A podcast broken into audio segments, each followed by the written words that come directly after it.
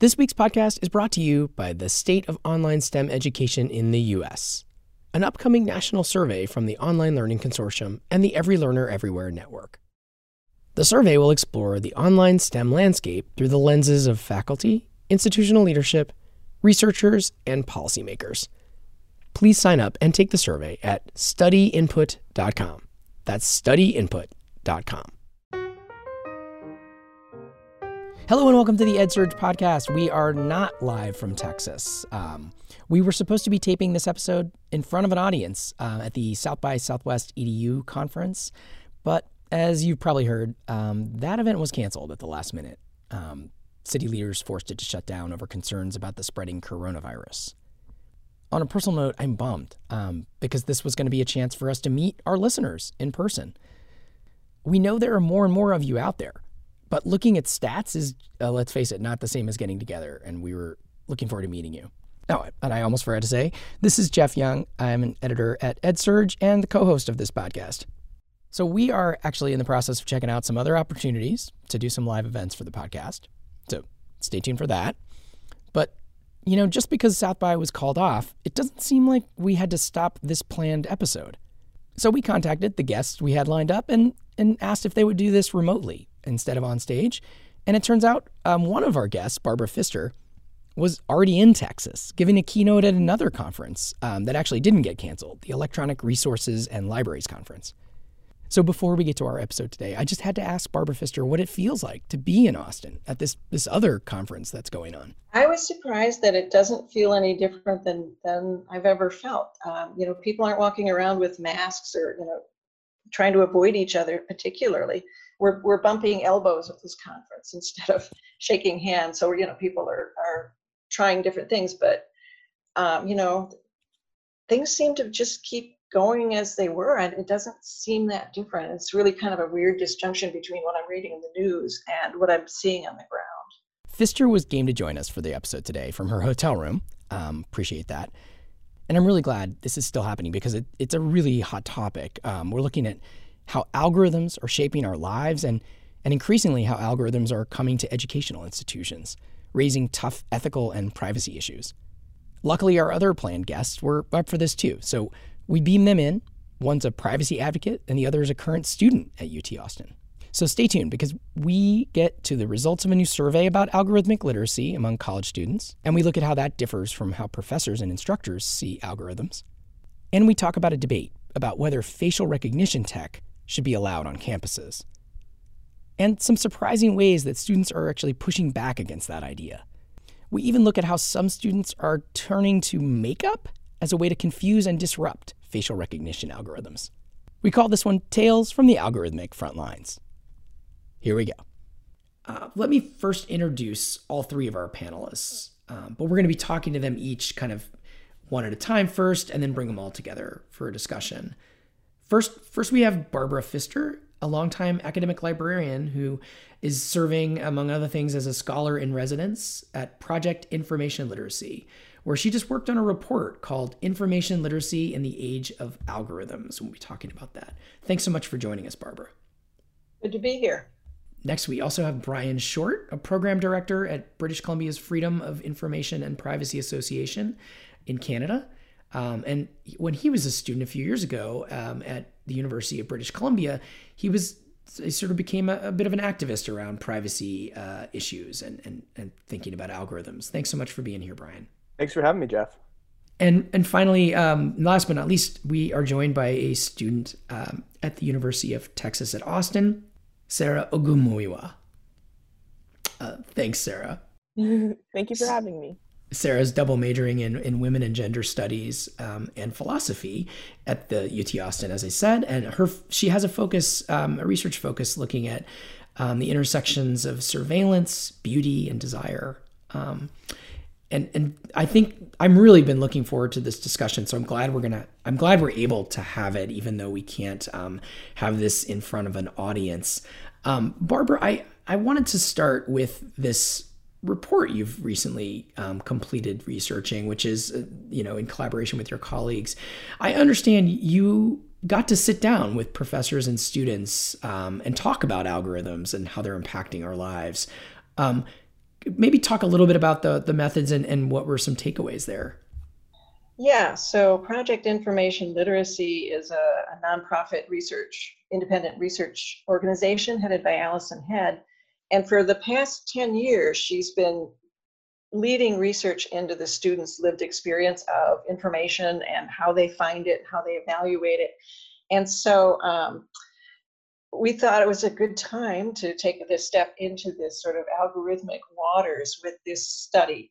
And what we did was um, uh, chose out of several applicants, we chose eight institutions that are representative of the student demographics, um, uh, different types of institutions, community colleges up through um, R1 institutions. And, uh, and we also had it sort of geographically varied. So we had uh, some of these schools were on both coasts and then some in the middle in red states and blue states. So we were trying for kind of an interesting cross section. Um, and what we did was do two focus groups at each institution. Um, so total, we talked to 103 students. Not a huge study, but it's at least a, a starting place to start exploring these questions. And then we interviewed 37 faculty at this, their institutions as well.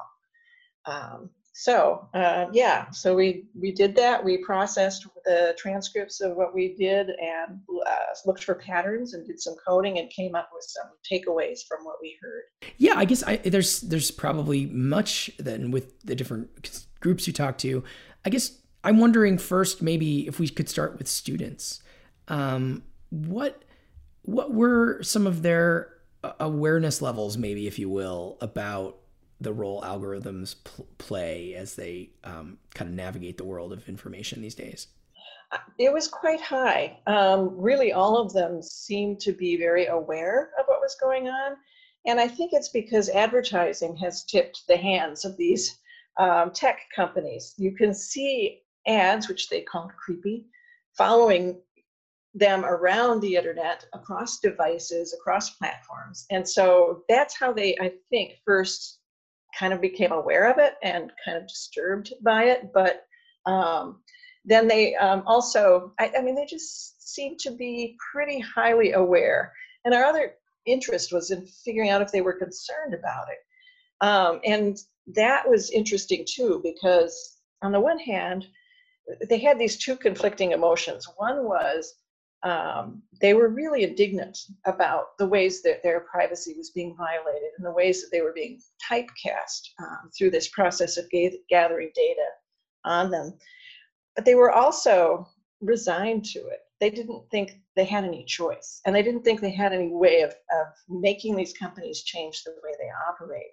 So um, that was interesting as we had our conversations, we went through a same script with um, the students and the faculty we began to raise questions about um, how algorithm, algorithms are being deployed in society to make a bunch of different decisions about things like who gets social services, who gets jobs, who gets loans.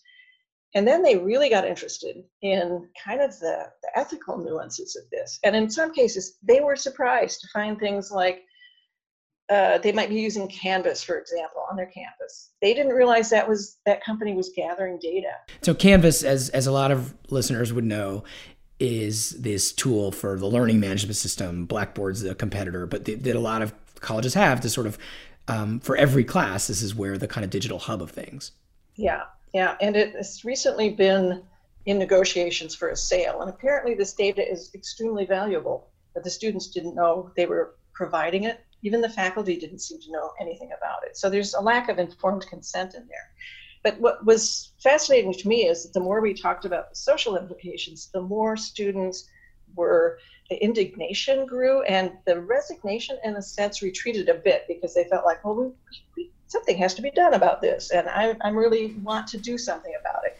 So that was um, one of our takeaways is I think there's some space in between the indignation and the resignation where there could be a, uh, some real interesting conversations about so so we don't like it what are we going to do about it? What are the mechanisms in society for doing something about it? And um, I, that left me hopeful that that resignation piece could be somewhat turned around and turned into something more of an activist approach to what are you people doing with my data? I don't want you to do those things. And I can actually um, have some effect on what these companies are doing if you know we work together on some social solutions.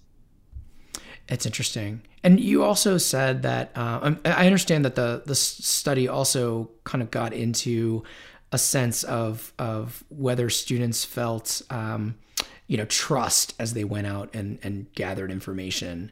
What were you hearing around that? Right, and that's um, that was one of our our takeaways was that students in this most of the students who we talked to i should say were um, traditional age 18 to 22 uh, about 80% of them. Um, so um, just so that you realize where they're coming from they tended to characterize their age group as a pivot generation where they grew up with the internet but not with necessarily social media influencing their lives every step of the way so they they were coming of age with social media uh, and with these algorithmic deployments of information coming at them um, through social media. And they felt they were especially well positioned to critically assess that. But they tended to be very skeptical and um, to think that actually um, the, their whole schooling had been kind of gearing them to not trust any information source. They would have to go out and do the research and assess everything they saw. Um, and they said, you know, it's different for our professors. They grew up at a different time. They have certain sources they always go to, but we don't. We we we've were raised and educated to believe don't trust anything, which is a problem because trust is a wonderful shortcut. If you want to get good information, you really have to be able to trust experts, to trust scientists, to trust scholars, to trust people who can do the research in ways that you couldn't possibly do because you haven't had that background. Um, so that I think is a um, an interesting thing to think about for educators. How do you balance skepticism, which seems to come quite naturally to this this group of students, um, and add to that why what would be characteristics of a trustworthy source of information? How can you tell which ones are, are, are trustworthy? Because these days, there's so much information coming at us. You can't stop and evaluate every single thing that you see that might have uh, impact on you. You need to have some some quick ways to assess information, and trust can really help with that. Um, you know, we don't go necessarily seeking information these days. It seeks us, and as it comes in these huge volumes, um, we need to think about how to teach students to quickly, you know, nimbly evaluate some of these sources. Wow. I, I also wanted to, and I'm going to bring in some of these um, people that are closer to the student experience voices in a minute, but I wanted to ask about the faculty you spoke with and how how different, in a nutshell, were what their views were on these, some of these same issues. That was really fascinating to me. Um, students were concerned and they were aware and they practiced certain kinds of privacy practices. They were learning from each other how to use VPNs and ad blockers and a lot of things. Um, the faculty were absolutely horrified by what's going on in the world of information. Um, a lot of them really kind of let loose with like, oh, this is a crisis. This is really bad. We need to do something about it. Um, but they didn't they were thinking of it on this kind of a large social scale. You know, this is splintering us, this is making it hard to know what's true and what's not true. But they weren't relating that to their own work with students. Um, so, you know, when asked, so what do you do in your courses about this? You seem to be really concerned about it. Oh, well, uh, I don't know. I hadn't thought about that. Um, you know, we bring a librarian in to talk to the class, but uh, they weren't really thinking about whether how this kind of uh, uh, understanding of information and, and and trust and all of that could be included in their courses and i think it could be but they just hadn't really thought about it that way with mo- for, for most for the most part there there were a couple who really um, said no we talk about various aspects of it to kind of bring it into this disciplinary conversation um, but most of them really didn't have any idea how they could talk about it. And I don't think they felt necessarily qualified to talk about it. Um, mm-hmm. And then they also were like really, for them it was its big social issues. For the students, it was a little bit more personal.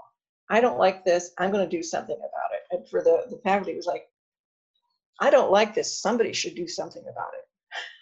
After the break, we turn to that issue of using facial recognition technology on campuses. Stay with us. This week's episode is brought to you by Every Learner Everywhere in partnership with the Online Learning Consortium.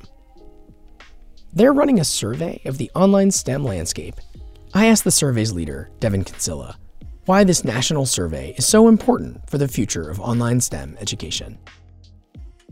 What we realized is that there's a real opportunity to kind of drill down a little bit more. So instead of generically about just online education and people's thoughts and you know beliefs and is it good, bad, you know, indifferent kind of thing, is saying you know we really don't understand the STEM education and the aspects of STEM education online. And so what this is is kind of uh, you know a, a spin-off of that, if you will, to kind of better understand because really to my knowledge, no one knows. Um, you know, we have a lot of kind of ideas and a lot of thoughts and a lot of, you know, kind of experience and anecdotal type stuff, but you could certainly, you know, throw down the gauntlet and say, we know a lot about MBA programs online or, or English degrees online or, you know, nursing degrees online, but we really don't know that much about STEM education in, in kind of all its forms. You can sign up and take the survey at studyinput.com. That's studyinput.com. Now back to the episode. So, Sarah, um, you are at the University of Texas at Austin as we speak and are exploring some of these issues um, as, you know, from a, a, current student's perspective.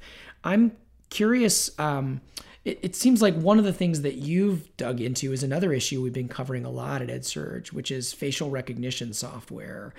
Um, first off, like, for those who haven't been for those who haven't been following this issue maybe as much, what is it about facial recognition technology that is raising some concerns? Um, I think some of the issues about facial recognition um, facial recognition technology that's raising concerns is a lot of people aren't aware that their faces are being registered. Like a lot of people are not aware that this technology is being used on them. So, um, lack of awareness, lack of transparency, I think, is an issue.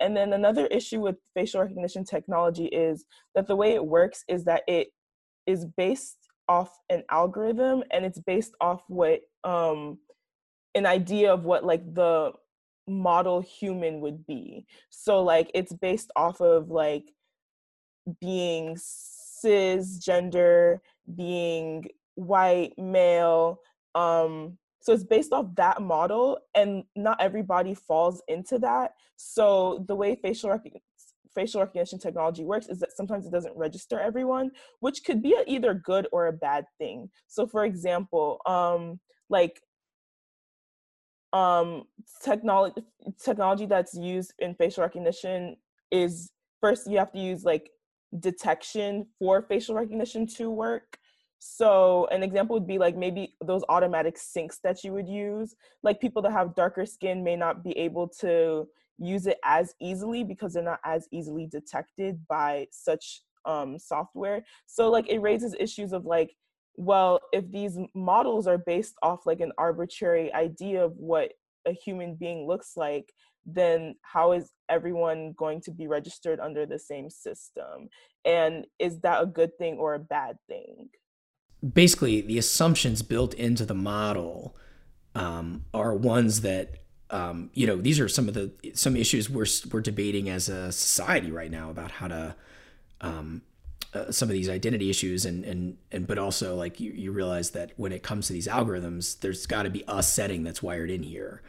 It, do you feel like people aren't aware of those kinds of of of programming choices that are being made as as these technologies, something like facial recognition, is kind of rolling out pretty quickly? I think the way facial technology, facial recognition technology is being rolled out, it's being um, rolled out in a way where people aren't, but like it's being seen as something that's neutral. So and technology is never neutral because like technology is modeled after human behavior and human behavior is not something that's neutral so i guess an example of like um facial recognition technology would be like using your iphone to using your face to unlock your iphone like a lot of people aren't really like suspicious of that. They just see it as like, oh, this is a really cool new technology. I don't even need to use my hands. I can just use my face to unlock my phone. But I feel like people should be wary of these things because it's like, is there information being collected through these devices, through these algorithms? Um, and if information is being collected, is there transparency about the information being collected and what it's going to be used for? And also, it raises issues of consent as well. And are you? I think you're part of it, or at least uh, kind of signed on in some way to this nationwide effort to ban rec- facial recognition on campus or stop facial recognition from coming to campuses, right? Yeah, I'm very wary about facial recognition technology um, being on college campuses because a lot of college campuses already use um, security cameras. I know UT has like a lot, like probably thousands of security cameras around campus. And I was doing a little research on this, and we're not allowed, like, the footage from the security cameras is not open access. Like, you can't request it through FOIA, like, it's exempt from that.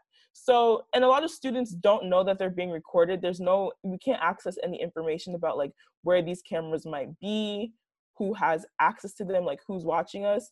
We only, we can only take the word of like the campus police or campus um, IT.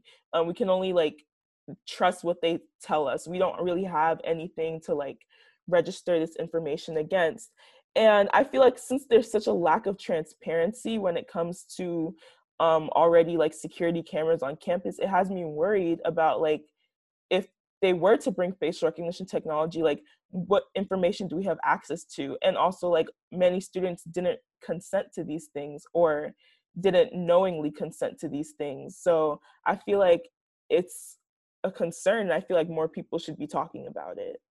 It sounds like there are other ways that people are thinking through as a way to kind of subvert or or get people to think about facial recognition technology, and one involves um, even makeup. Could you talk a little bit about this?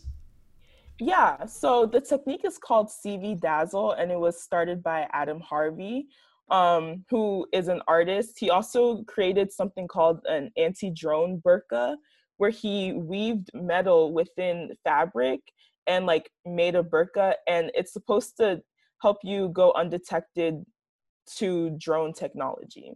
So he also was thinking about ways to go undetected to facial recognition technology and it turns out that like the way facial recognition facial recognition technology works is that it registers different parts of the face. So maybe underneath your eyes your forehead your nose chin.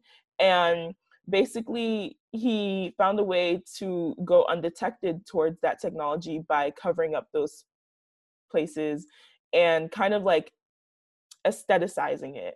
So the technique is called CV Dazzle. It's adopted after um, this technique used in World War II, where they would paint like black and white stripes on the sides of warships, and that would help the ships go undetected.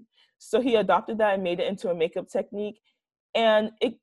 I think it's really cool, and I think it's a really good way of exploring face, exploring anti facial recognition technology in like an aesthetic way but the thing is it kind of has like a hypervisibility and unhypervisibility dyad in the sense that you would go undetected by facial recognition technology but you would look really crazy like going out wearing that kind of makeup. So what I've been working on with my friend and thinking about is like how can we make ways how can we use makeup beauty uh, aesthetics to resist facial recognition technology but in a way that doesn't make you stand out in real life as well that's so interesting. Yeah. So this we'll put up um, links to this CV Dazzle um, and some images on our on our show page. Um, this is one of those moments where it's like a podcast has its limits. We're just audio, but some of these images, would you how would you describe maybe for those who haven't seen them yet what this what this kind of looks like? Um, and I understand you're you're trying to come up with even even a different one, but the how would you describe what a, somebody with this CV dazzle looks like?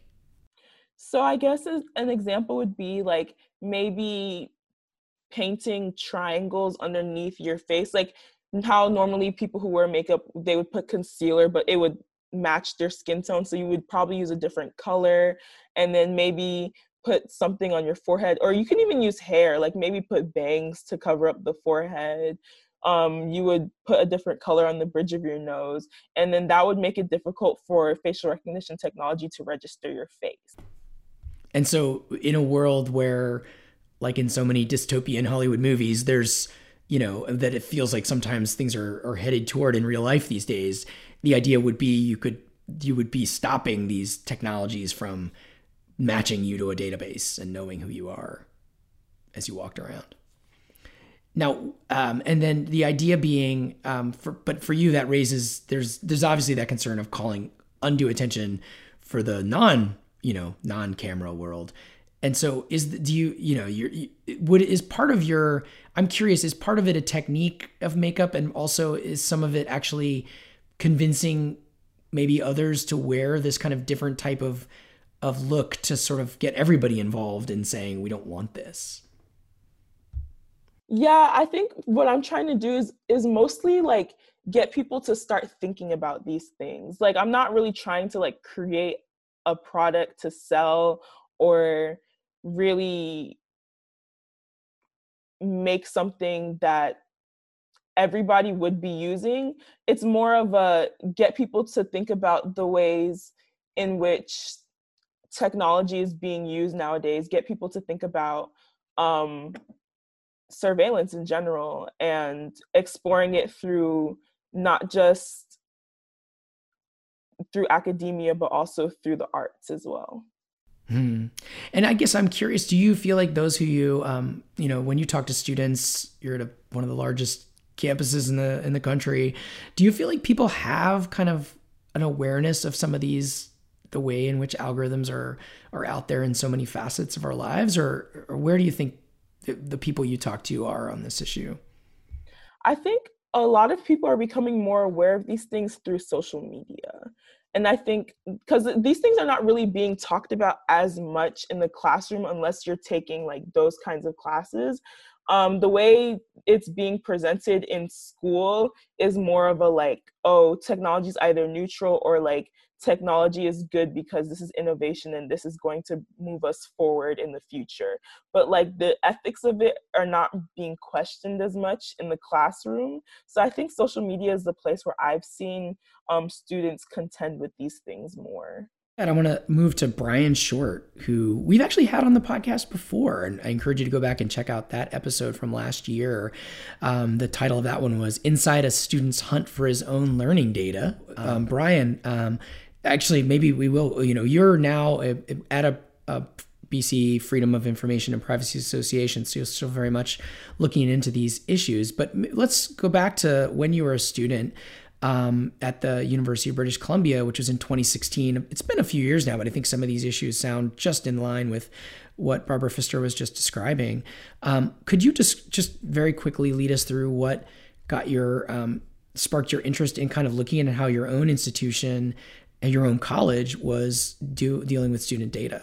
Yeah, for sure. So I was uh, an undergraduate student at, at the University of British Columbia. We call it UBC. Um, and I was working for this uh, a, a, digital out, uh, outfit out of the Center for Learning, Teaching, and Technology called the Digital Tattoo Project. And I was encouraged to look into what kind of information was being collected through our learning management system at UBC which was uh, Blackboard Connect at that point in time. So to do that, I kind of started digging into the terms of service, the privacy policy, trying to figure out what was being collected. And I kind of ran into a wall there and I said, I, I, I don't know. There's, it's not clear to me what information is being collected, how it might be being used. Um, but there was one little provision in there that said if you are interested in learning about this kind of stuff, you can, under uh, BC's Freedom of Information and Protection of Privacy Act, file a request for your data, your personal information, and we will be compelled by law to, to give it to you. So I underwent that very formal legal process to try to get my, my data, and it ended up being a, a little bit of a fight. It didn't come easily, took uh, several months, and by the time I got it, I realized like, wow, they're collecting pretty much everything that they can. Um, and and they had they, they said you know there was some rhetoric around why it was being collected how they were going to use it and when i began to sort of dig into that that rhetoric and say is this really how it's being used? Could it be being used in different ways? I, I was pretty concerned by what i found. So, I mean, was one of your feelings that you mentioned you mentioned you felt like they were grabbing everything that they could as far as how you behaved, and you know, with this learning management system being kind of a required um, thing to use for students to get to the syllabi and maybe be in course discussions and download, you know, and maybe even turn in your homework. Um, did you feel like it was collecting and, and storing more than it than they needed to as an institution? Was that what you're saying? Yeah, absolutely. I I suppose like yeah, and and the way that they justified this was to say, you know, if with all of this information being collected, we can now identify students who are struggling within a course and offer them interventions and try to help them and and allow them to succeed in the course. And I thought, okay, if that's happening, fantastic. Let's. I mean, that that's a totally worthwhile thing to do. But when I asked for any kind of evidence, can you can you give me an example of a student where this has worked? Uh, the administration sort of said, well, actually, it doesn't work that well. We've never actually been able to do that before, but that's kind of the idea. And so as I began to consider and look at all the information that was being collected, I said, well, you could be harming students in this way or in that way. Can you give an example? Actually, that's interesting. What, what, yeah, what did you see as a potential harm here? So, uh, yeah, I guess I'll, I'll, talk a little bit about what the, the data was. So it's, it's, you know, whenever you log into this portal, it, it's a timestamps recorded and how long you spend on each page and where you click and where you go. All of this is logged into uh, what was called a performance dashboard, which created a very easy way for instructors to sort of rank and, and look at how engaged a, a student was in the portal. And this in turn would inform participation grades, especially in online courses. Um, so a student who logged in, spent a bunch of time in the system, uh, maybe wasn't actually doing anything necessarily productive. They could have just had the window open in the background, would appear to be more engaged than a student who would say just log in once at the beginning of the year, download everything, and then log in periodically just to submit assignments, submit a comment. Um, so that in, in that sense, um, a, a, student could be biased depending on how they were using the system. Bringing it up to now, um, that was a couple years ago, but uh, Barbara alluded to the fact that now we're seeing that one of the major course management systems that are used by many colleges um, are, you know, basically, you know, is the, the company called Instructure, which makes Canvas, which is the, the, the learning management system. They are, um, you know, up for sale um, with a sale pending to a private equity firm. And I, I guess the that's a, a, a, deal that's valued at, at two billion dollars, if I understand it correctly. We've been reporting on that at EdSurge. Um, and what do you think this says about the you know the the issues you were were trying to raise? I think it I think it's kind of almost a worst case scenario situation where you've gone and you have an agreement as a public institution with one company and you've got a set of you've got a contract um, with them for the way that they're going to treat and use this information and then when this company i mean nobody really considered the entire company itself might be bought for the purpose of harvesting and using this data for perhaps something else entirely. And what does that mean for privacy in different jurisdictions? I mean, this is a company that operates internationally. I'm in, I'm in Canada, and our, our the university, my alma mater, UBC, is now using Canvas. Um, so, what does it mean for for compliance with privacy laws in Canada, compliance with privacy laws in the U.S.? I don't know if they operate in Europe, but if they are, if they are, probably a lot of questions around how it operates within the GDPR. Um, yeah, for me, it's it's it, I think it's a new realm of thought that administrators need to be thinking about when they're um, procuring uh, software for their institutions. Now, just to you know, just to be um, the the just to pass along the we've talked to the company for this and they say that the, this new company buying it plans to just operate the same old way but the I, I definitely see your point which is that when it's sold you just there's there's a whole new owner, and so the questions are all there. Um, and you know, there's plenty of people. In fact, I know there's a petition by faculty to um, you know to really get the company to swear that it will operate you know the same way when it comes to its data.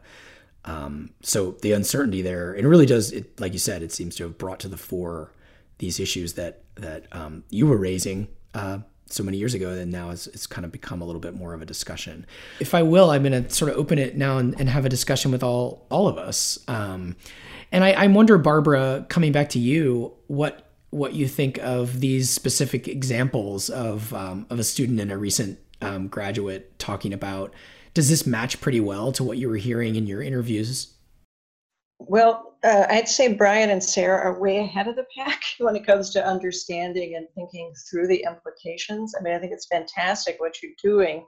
Um, you know, going through the process of doing a FOIA and getting the actual details, and you know, thinking about how the arts could actually help people both understand and then also influence um, what's going on in the world. Um, so it, it tracks in that I think you often hear people as old as I am say, oh, young people don't care about privacy. Well, they do. They do tremendously. They always have. Um, and I, I think the question is, can we get past that, knowing that this is happening and it really bugs me that it's happening, to and and past even, um, here's what I can personally do to protect myself to um, something that's a wider kind of social action stance um, so that people are actually um, involved in, in, in pushing for change, um, which, you know, in their spare time, students are really busy and they don't really have time to do all of this. And it's not on them to do it anyway. But I think part of what paralyzes people is they don't really know what's the details of what's going on and they don't know how to attack it. They don't know how to get at the people who hold the power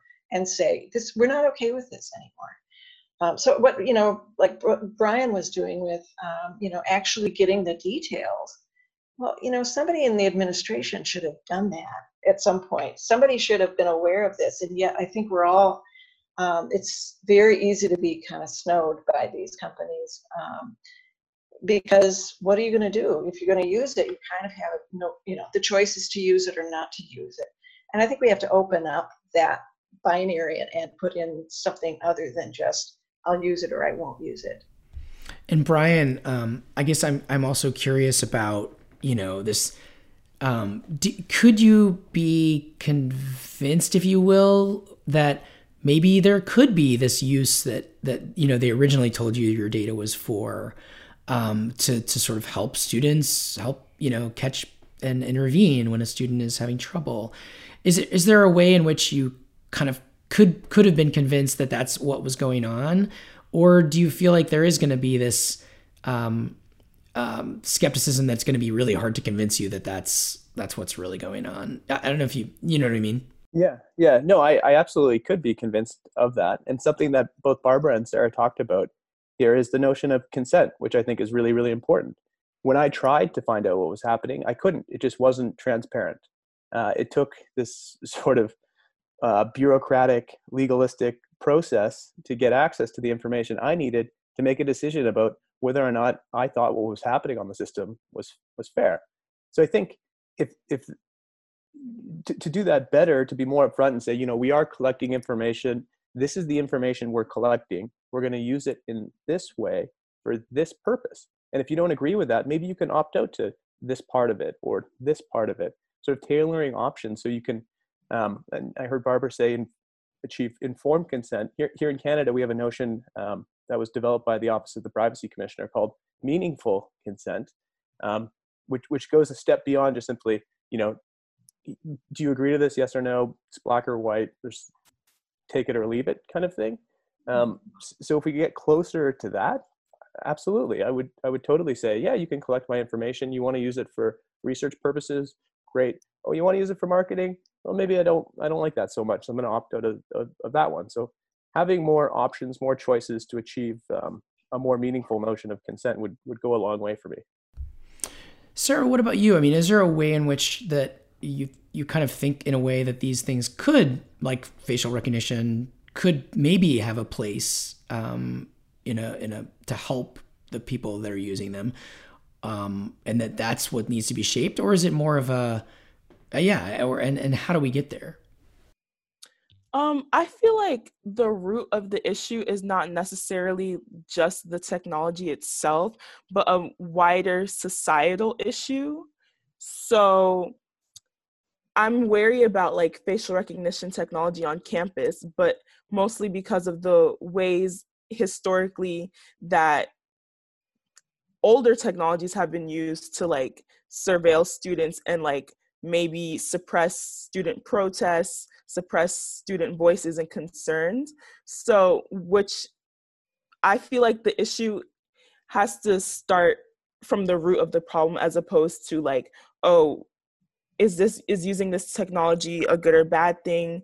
And I think once we like address those things, we can now talk about like the ways in which these technologies are being used and mm-hmm. if it's okay. ethical or not interesting so that it's it's not a um, you're not going to get into the feature set of a software at this point you're more like where are the um, trust and setting up frameworks of how of the the kind of goals of the thing rather before you get to what's being done to get those goals yeah exactly back to the title of this, just to kind of end on our uh, this discussion on, you know, the algorithmic front lines was kind of something that as I as we were having these discussions for our reporting, it just kind of struck me that there was this kind of almost battle kind of shaping up um, about a debate, um, the very kind that Sarah and Brian and are and are kind of advocating for and that Barbara is kind of expo- uh, uh, enlightening with this survey of asking people questions. But I guess I guess how much does it what does it feel like maybe start with with Sarah um, you know does it kind of feel like a, a battle or a front line or or or is that like some terrible journalistic thing I'm I'm doing here? I don't know. What what does it kind of feel like if you will?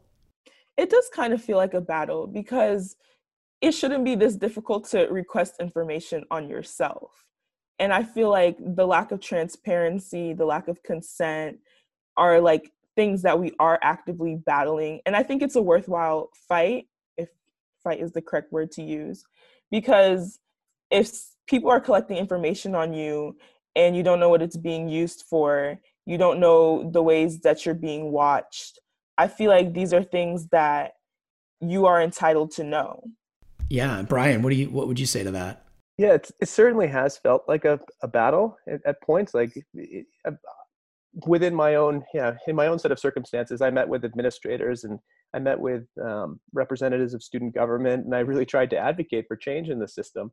And there were points where you know heads, people with very different ideology, ideological beliefs, sort of, you know, told me, "I'm doing this for your own good you shouldn't be challenging the system you know your perspective essentially is unimportant to to the way administration's collecting information. And, and in those instances it did feel like a battle but i think everybody is coming at it from the right side. Administrators do want to help students. Students um, need to have a voice from student government that perhaps isn't there advocating for for privacy concerns. Um, and it's going to take a conversation and maybe some new words and some new understanding about the issues at hand um, to, to bring some change in the space. And Barbara, any closing closing thoughts on that same question of I mean, does it kind of depend on who you ask whether it feels like a, a front line of a battlefield or something else? In a sense, I think um, what we're seeing is um, it's kind of two parts. One is that this stuff is happening throughout society. The capacity to surveil people and to combine information and to, to watch people has grown tremendously just because the technology and the computational power is there. Um, and it's there, be- and people are gathering data before they even know what they're going to use it for. They're just gathering it because they can, um, which is risky because you never know where there's going to end up. I think the other piece of this is that we're also looking at a higher education at a moment when the human relationships are kind of being stripped out of it. Um, the faculty are hired by the course rather than to, you know, be regular faculty members at a at an institution for years and years.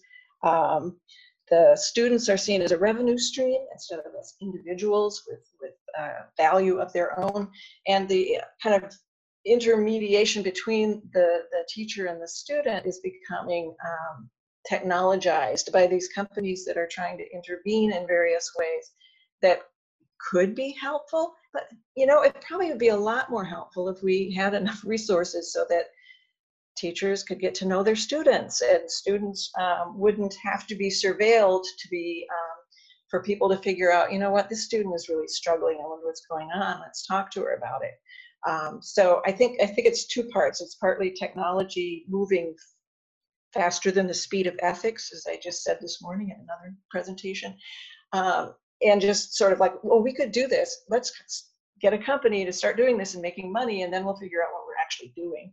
And then the kind of um, stuff happening in higher education that this is only one piece of that is um, uh, making it possible for these technology companies to step into a breach and say, hey, we got this. We can take care of this for you, even if you don't have regularly appointed faculty members, and even if the students really are um, a revenue stream for us. Um, and um, we can somehow make justifications for this because maybe it'll be helpful. It would be a lot more helpful if we had human relationships, in my to my mind. Wow. Well, I, I do feel like we'll be continuing on these issues and really want to thank everybody again for for joining us to share your perspectives. Thanks so much. Thank you. Yeah, thanks for having me, Jeff. No problem.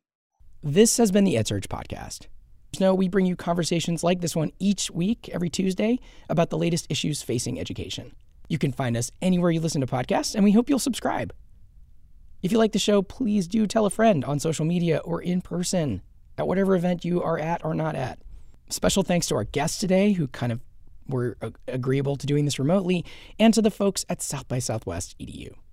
You can check out our ongoing coverage at edsurge.com for information about how colleges and K 12 schools are responding to the coronavirus, which, as you know, is turning out to be pretty disruptive, not just for conferences. This episode was edited and produced by me, Jeff Young. Thanks for listening, and we'll leave you with how Sarah, that student from UT Austin who was our guest today, describes life on campus these days in Austin. Um, they have been sending us a lot of updates about um, the coronavirus and giving us tips on how to like have proper hygiene and whatnot.